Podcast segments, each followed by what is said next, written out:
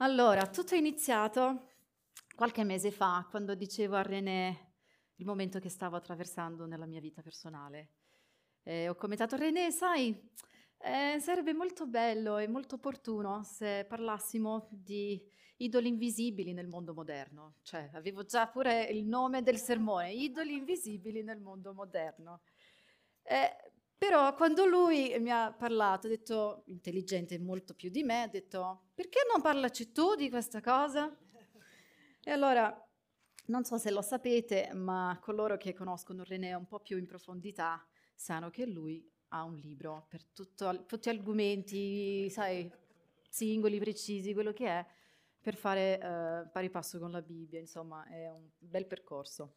E allora, due libri eh, ho letto insieme al mio percorso con la Bibbia, che sono questi due che vi, che vi voglio presentare. Uno è Here Are Your Gods, che qui sono i vostri dei, e l'altro è um, We Become What We Worship, eh, diventiamo ciò che eh, adoriamo, dai, diciamolo così. Allora, vorrei chiarire alcune cose prima, eh, partendo alla definizione di cosa è un idolo. Vediamolo insieme. Allora, un idolo è qualsiasi altra cosa, che non sia Dio, a quale il tuo cuore si aggrappa e da cui dipende. E questa non è una mia definizione, di Martin Lutero in un libro, in un documento molto molto antico eh, di, chiamato Grande Catechismo. Eh, invece nel suo libro, Bill aggiunge ancora che è qualunque cosa sia che il vostro cuore si aggrappa o si basa su, per la massima sicurezza. Lì è il vostro idolo. Un idolo quindi è tutto ciò che ha la fedeltà che appartiene a Dio. È fondamentalmente una ribellione contro il Dio vivente. E, e perché sto parlando di idoli all'inizio dell'anno? Sembra un po' un qualcosa del passato, no? Ma credimi, loro arriveranno. In qualsiasi momento, o magari già, si sono già presenti nella tua vita quotidiana. E quando arriveranno o quando ti renderai conto, vedrai che costano molto. Prima dicevo che il titolo della mia riflessione era Indoli, invisibili nel mondo moderno, ma comincio con mostrarvi che di moderno e di invisibili non hanno proprio nulla. In effetti vedremo insieme che gli idoli iniziano molto presto nella nostra storia e che ripetutamente il popolo di Israele è stato messo in guardia dall'idolatria, ma purtroppo senza successo. Gli idoli possono aver cambiato i loro nomi, magari è preso una forma un po' più astratta, ma ancora hanno un potere. E la cosa, l'altra cosa che vorrei chiarire è da dove provengono gli idoli. Allora, eh, gli idoli provengono dalle cose che ci attirano, dalle cose di cui abbiamo paura, dalle cose in cui confidiamo e dalle cose di cui abbiamo bisogno. Qui non parlo soltanto di cose materiali, potete anche cambiare con eh, persone, per esempio. Per esempio. Stamattina vedremo insieme. Allora tre esempi nella Bibbia di gente che ha dato ascolto ad un'altra voce, vedremo la storia di Adamo ed Eva, ha bramato una falsa sicurezza, eh, parleremo del popolo di Israele nel deserto, e di gente che ha scelto ciò che era più conveniente, parleremo di uno dei crei eh, di Israele. Allora iniziamo proprio dall'inizio, Genesi 1, 26, 28. Poi disse Dio, facciamo l'uomo a nostra immagine e a nostra somiglianza e abbia dominio sui pesci del mare, sugli uccelli del cielo, sul bestiame, su tutta la terra e su tutti i rettili che strisciano sulla terra. E Dio creò l'uomo a sua immagine. Lo creò a immagine di Dio, li creò maschio e femmina. Dio li benedisse e, disse Dio, e Dio disse loro, crescete e moltiplicatevi, riempite la terra e rendetevela soggetta, e dominate sui pesci del mare e sugli uccelli del cielo e sopra ogni animale che si muove sulla terra. Adamo ed Eva, dunque, furono, furono creati all'immagine e somiglianza di Dio per riflettere il suo carattere e la sua gloria. Dovettero soggiogare, governare, moltiplicare e riposare, così come ha fatto Dio. Tuttavia, in Genesi 3 vediamo che hanno peccato in violazione dell'ordine di non mangiare il frutto dell'albero della conoscenza del bene e del male. Essi lasciarono che il serpente governasse su di loro anziché governare sul serpente e cacciarlo fuori dal giardino. Su questo l'autore Bill dice non c'è un vocabolario esplicito che descrive il peccato di Adamo come adorazione agli dei, agli idoli, ma l'idea sembra essere inestricabilmente legata alla sua trasgressione. Ricordate che l'adorazione, è, l'adorazione degli idoli è riverire qualsiasi altra cosa eh, che non sia Dio. La fedeltà di Adamo si spostò da Dio a se stesso. Il serpente era un bugiardo, un ingannatore e Adamo non risponde con totale franchezza a Dio quando Dio chiede ad, Abramo, ad Adamo se, avete, se avessi mangiato il frutto dell'albero. Lui ha dato la colpa ad Eva, ha spostato la responsabilità verso la sua moglie. Il passaggio di, Abra- di Adamo eh, dalla fiducia di Dio alla fiducia nel serpente significava che non rifletteva più l'immagine di Dio, ma rispecchiava l'immagine del serpente. Eva, dall'altra parte, eh, non è che ah, si è ricordata bene di ciò che aveva detto Dio con precisione. Vediamo insieme, guarda, lì c'è Genesi 2 e Genesi 3. Genesi 2 è cosa aveva detto Dio e Genesi 3 cosa dice Eva al serpente. Allora, l'Eterno Dio comandò l'uomo dicendo, mangia pure liberamente di ogni albero del giardino, ma dell'albero della conoscenza del bene e del male non ne mangiare, perché nel giorno che tu ne mangerai, per certo morirai. Eva invece dice, rispose la donna al serpente, dei frutti degli alberi del giardino noi possiamo mangiare, ma del frutto dell'albero che sta in mezzo al giardino, Dio ha detto non ne dovete mangiare, non lo dovete toccare, altrimenti morirete. La prima cosa che Eva ha fatto è che ha minimizzato i privilegi, dicendo possiamo mangiare, al che Dio aveva detto potete mangiare liberamente. L'altra voce, l'altra cosa è che ha minimizzato il giudizio perché ha detto altrimenti morirete, quando ciò che Dio aveva detto era certamente morirai, e ha massimizzato il divieto, perché ha detto noi non possiamo toccarlo, quando ciò che Dio aveva detto è non dovete mangiare. Vedete, Eva ha fatto cambiamenti cruciali nella parola di Dio, mostrando che la sua riverenza è passata da Dio al serpente. La voce che ha udito era quella del serpente, sarete come Dio, conoscerete il bene e il male. La chiave per la tentazione qui sembra di essere conoscerete il bene e il male. Ciò che viene offerto da serpente rivendicato da Adamo ed Eva non è solo il potere di riconoscere il bene e il male, ma è di definire ciò che è il bene e il male. Wright nel suo libro dice che i nostri dei provengono dalle cose che ci attirano, e ci sono tante cose nella creazione che ci ispirano, che vanno al di là del nostro, della nostra capacità di, di comprensione, no? eh, esercitano una, una certa um, attrazione, c'è una seduzione, eh, sedu- seduzione, è un'attrazione seducente. Sicuramente la voce del serpente e la sua pro- proposta da Adamo ed Eva era qualcosa che attirava loro, la loro attenzione. Wright dice ancora, ecco, la radice di tutte le forme di idolatria è che divinizziamo le nostre capacità, facendoci dei di noi stessi,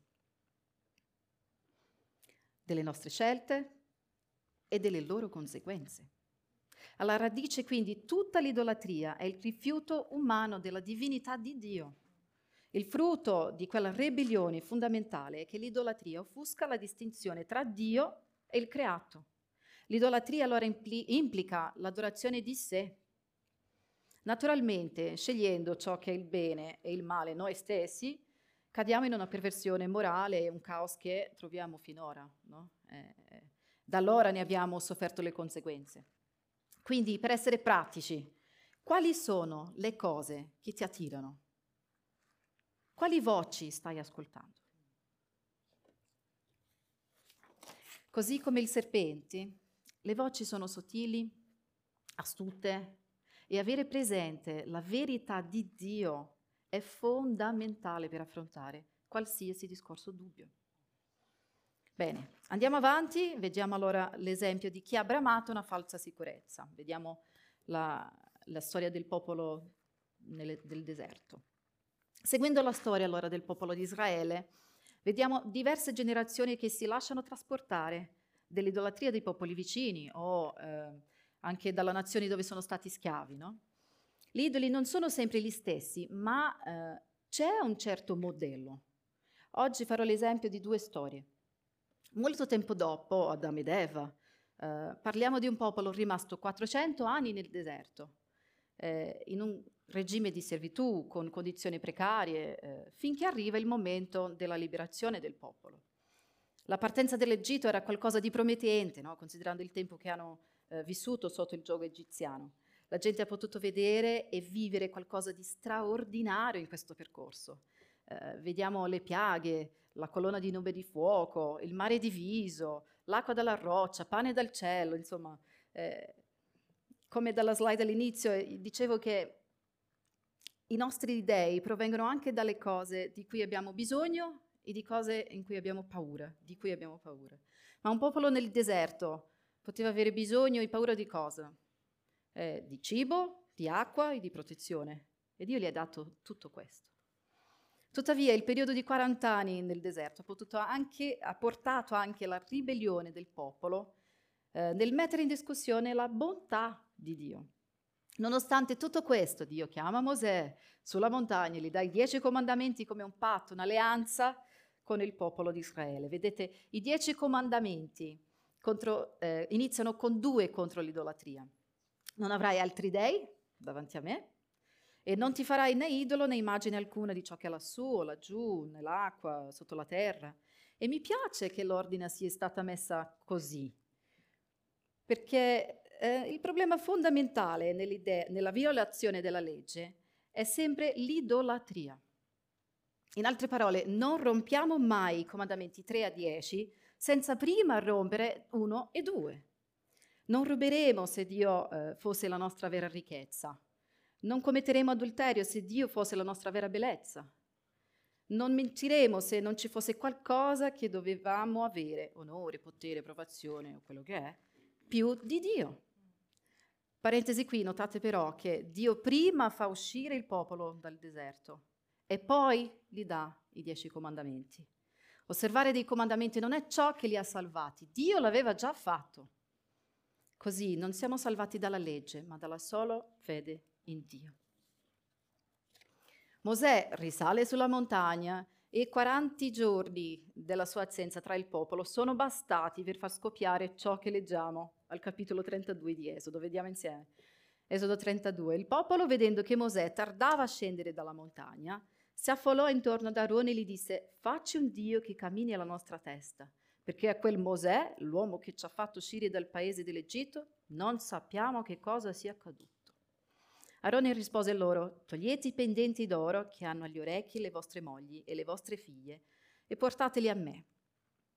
Tutto il, popolo, tutto il popolo tolse i pendenti che ciascuno aveva agli orecchi e li portò ad Arone. E li ricevette dalle loro mani e li fece fondare, fondere in una, for, fondere, no? Scusami, in una forma e ne ottenne un vitello di metallo fuso. Allora dissero, ecco il tuo Dio, o Israele, colui che ti ha fatto uscire dal paese d'Egitto. Ciò vedendo, Arone costruì un altare davanti al vitello e proclamò, domani sarà festa in onore del Signore. È molto probabile, probabile che la ragione per la quale Arone ha fatto un vitello era perché era tra le immagini del, dei dei egiziani.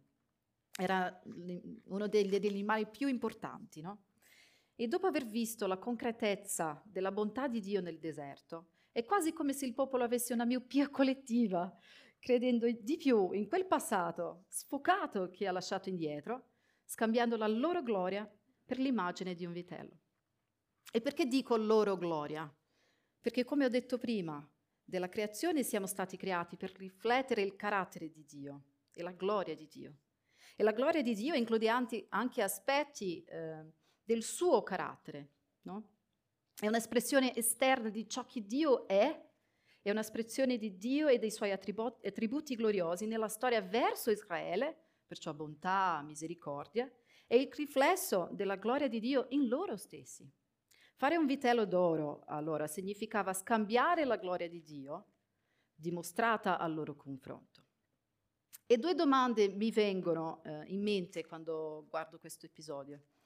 La prima è 40 anni nel deserto, in condizioni, in condizioni difficili, o tutta una vita di servitù in Egitto? Può sembrare ovvio per alcuni, ma per me, per un tempo, l'Egitto sembrava il posto ideale per vivere. Ero sicura di poter avere certezze, sicurezza economica, provvidenza, un po' di riconoscimento nel mio lavoro. Il mio lavoro era il mio Egitto. Certo, il popolo era schiavo, eh, non aveva una vita confortevole, eh, ma sapeva di poter contare su una sacca di cibo per mantenersi. Ciò che io non vedevo eh, era tutto ciò che stava accadendo intorno a me e quanto mi stava costando. Nell'estate del 2023 mi sono trovata in condizioni fisiche e mentali veramente deboli, veramente deboli. Alcuni di voi eh, ho anche eh, parlato, insomma, abbiamo condiviso, e con tanta difficoltà nel parlare, con frequenti episodi di blackout mentali, stanchezza fisica anormale, un senso di colpa eh, per non avere eh, lo stesso livello di performance no? come prima, una sensazione di aver trascurato la mia famiglia, eh, di star perdendo il momento più bello dei miei figli, eh, di abbandonare il mio marito in momenti importanti, per non parlare del vuoto profondo che mi ha fatto chiedere, mi ha, mi ha pensato a chiedere perché e per chi sto facendo queste cose. Era, era l'inizio di ciò che oggi chiamano burnout, ma per me era molto di più. Era la percezione di un idolo di cui non mi ero resa conto prima e le sue conseguenze. Avevo creato un idolo fatto dalle mie paure e dai miei bisogni, senza rendermi conto però di quanto aveva preso il mio cuore. Così come gli idoli diventiamo vuoti, inanimati, senza vita, non abbiamo occhi per vedere, né orecchi per ascoltare. Infatti è proprio quello che dice Isaia 42, no? Ascoltate, o sordi, e voi ciechi, guardate e vedete. Tu hai visto molte cose, ma non vi hai posto in mente. Gli orecchi erano aperti, ma non hai udito nulla. Ho visto che la sicurezza che cercavo e pensavo di poter avere nel mio lavoro mi erano costate troppo. Ed era proprio è proprio questo il meccanismo dell'idolatria, no? Ti chiede sempre un po' di più e alla fine l'idolatria è sempre deludente. La seconda domanda invece è a chi ti rivolgi quando sotto pressione? Aarone era, era, stato scelto da Dio come sacerdote, lui e i suoi figli, ma quando è stato messo sotto pressione dal popolo, che non sapeva dove fosse finito quel Mosè, ha ascoltato la voce del popolo, anziché cercare di capire quasi, quale fosse la volontà di Dio. Come ho detto prima, l'idolatria ha inizio con l'ascolto di una voce che non è quella di Dio. Arone ha ascoltato il popolo e ha creato un'immagine anche se sapeva di non doverlo fare, anche se aveva passato tanto tempo con Mosè, da cui poteva prendere anche l'esempio. Il suo atto e questa idolatria alle immagini è rimasta poi per molti anni nella storia di Israele e mi domando se Arone eh, avrebbe pensato che questo atto sarebbe rimasto così per tanto, tanto tempo. Allora abbiamo visto che il popolo di Israele si è dimenticato della bontà di Dio, ha scambiato la gloria di Dio e ha disobbedito un comandamento di Dio. Anche qua, per essere pratici, quali sono i tuoi bisogni e le tue paure più profonde? A quali cose ti stai aggrappando per la tua sicurezza? Quali di queste cose possono essere diventati degli idoli?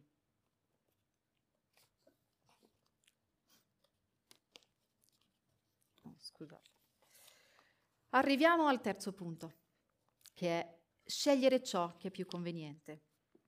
Arriviamo più o meno al X secolo Cristo, Israele è diviso in due, nord, sud, come conseguenza dall'idolatria di Salomone e con Geroboamo come primo re del nord.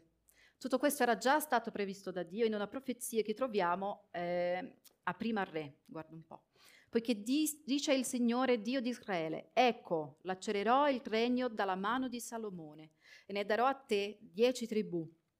Ciò avverrà perché egli mi ha abbandonato, si è prostrato davanti ad Astarte, che dea di quelli di Sidone, a Camos, dio dei Moabiti, e a Milcom, dio degli Ammoniti, e non ha seguito le mie vie. Ecco, è chiara la causa per la quale Israele viene diviso.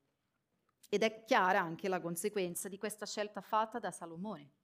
Israele viene diviso a causa dell'idolatria di quel tempo e Geroboamo aveva ragioni sufficienti per imparare dall'errore di Salomone. Ed infatti la profezia su di lui anche qua era molto chiara. Se ascolterai quanto ti comanderò, se seguirai le mie vie, farai quanto è giusto ai miei occhi, osservando i miei decreti e i miei comandamenti, come ha fatto Davide il mio servo, io sarò con te e ti edificherò una casa stabile come l'ho fatta per Davide. Ti consegnerò Israele. Geroboamo cosa ha fatto? Appena preso il regno al suo carico, stabilisce due luoghi di culto per fare in modo che la gente non scendesse più a Gerusalemme, che si trovava al sud, fa due vitelli d'oro mantenendo l'idolatria e creò dei sacerdoti eh, presi qua e là fra il popolo, anziché eh, quelli di figli di, di Levi, che è tutto diversamente di ciò che aveva stabilito Dio. Vedete cosa succede nel corso degli anni, l'idolatria raggiunge livelli sempre più alti e richiede sempre di più.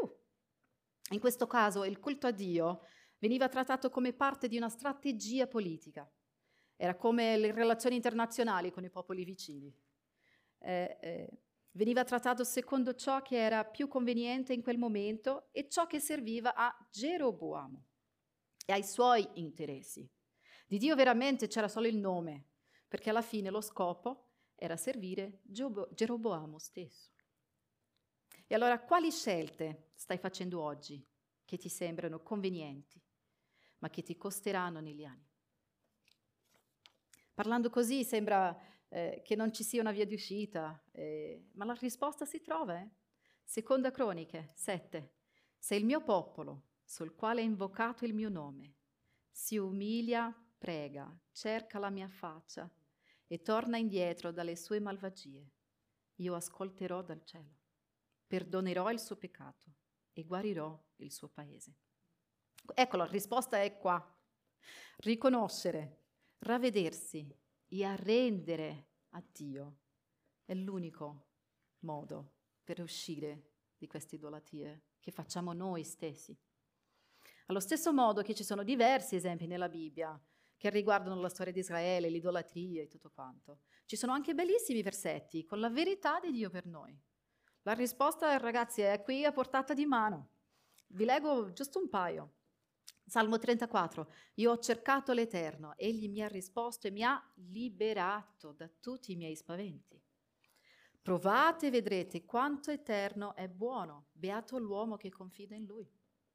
Altri ancora, ecco, l'occhio dell'Eterno è su quelli che lo temono, su quelli che sperano nella sua benevolenza. La tua benevolenza, o Eterno, sia sopra noi, poiché abbiamo sperato in te.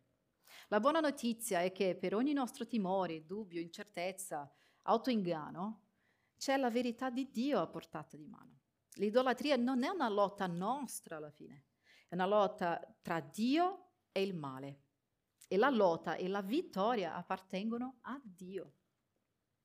Per concludere vorrei che scrivessimo su questo post-it, preso qui. Ecco, vi faccio distribuire, grazie. Vorrei che scrivessimo su questo post-it le cose che ci attirano, le cose di cui abbiamo paura e bisogno e le cose in cui confidiamo. e vorrei che in un atto di resa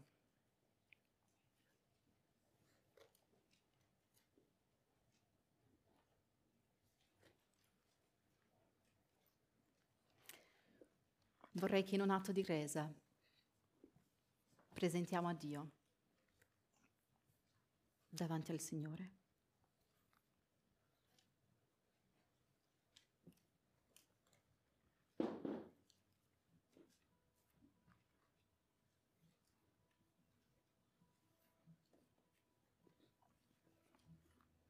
Quali scelte stai facendo oggi che ti sembrano convenienti, ma che ti costeranno negli anni?